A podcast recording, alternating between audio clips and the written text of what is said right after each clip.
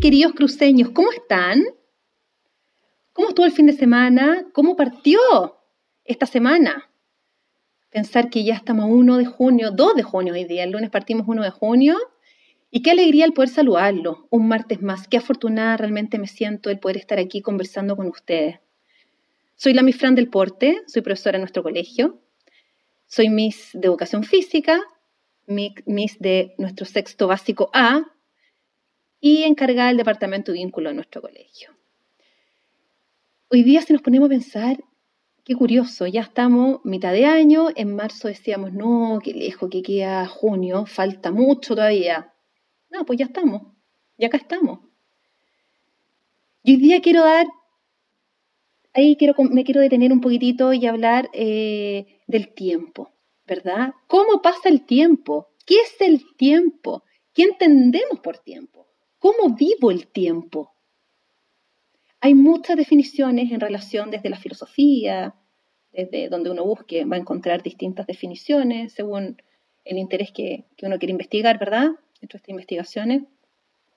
Pero sí hay tres conceptos que en el fondo eh, todas tienen, todas las definiciones, y en este caso es, en general, es el pasado, el presente y el futuro, ¿verdad? Donde este pasado, presente y futuro tiene historia, tiene una historia eh, la cual me hace ir esta palabra tiempo. Y hoy en día el tiempo, si nosotros nos ponemos a, hacer una bajada, eh, ¿qué ha pasado? Han pasado muchas cosas. Si nos vamos al pasado, han pasado muchas cosas a nivel mundial, a nivel de país, a nivel de ciudad, a nivel de comuna, a nivel de, condominio, de barrio, donde uno viva, a nivel de familia, a nivel personal. ¿Qué cantidad de movimiento que hemos tenido? Y, y eso también son la experiencia. Y eso también me hace a mí, ¿verdad? Porque son las experiencias con las cuales yo hoy día, la experiencia que yo hoy día tengo, ¿cierto? Y dentro de este tiempo, que en el fondo hace 77 días atrás, nosotros cómo miramos este tiempo? ¿Qué, sentíamos del tiempo? No tengo tiempo para nada. Las frases típicas que conversábamos la, semana pasada, ¿se acuerdan?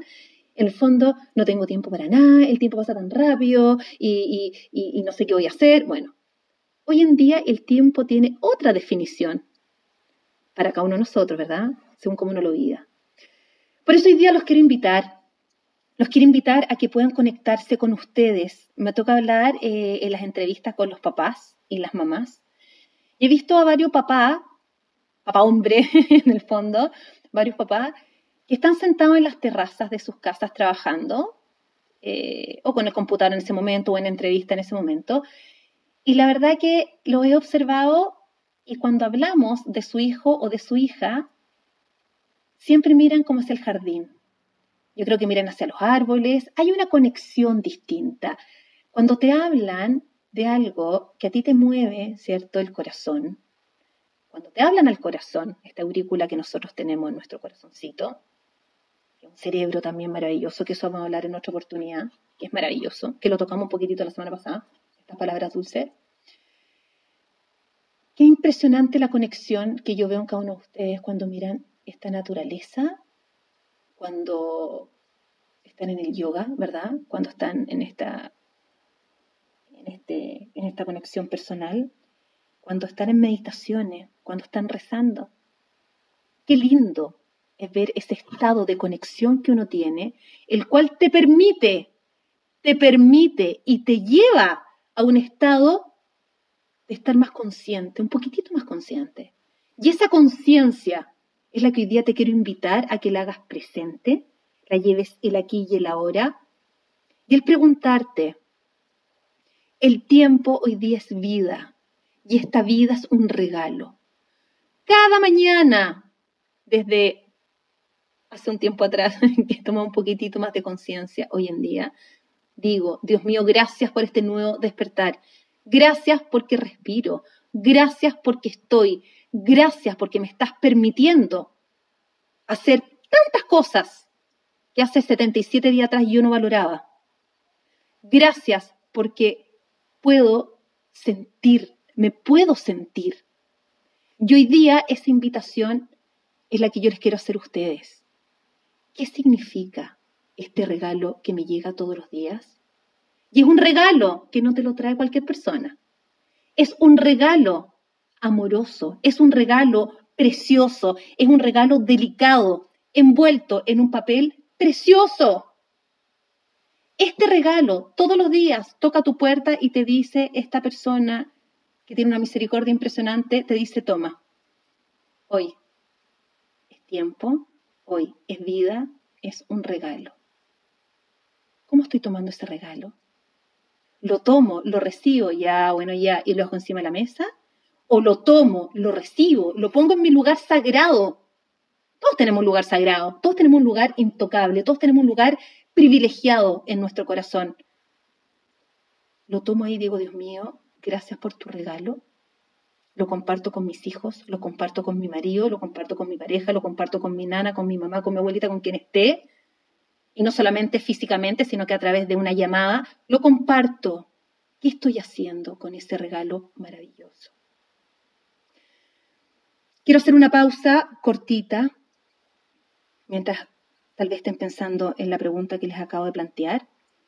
Quiero agradecer de corazón y me emociono enormemente de corazón. Le quiero dar gracias a todas nuestras, nuestros y nuestras cruceñas que hoy día trabajan en el ámbito de la salud, en el área de la salud, aquellas personas que se entregan por un otro.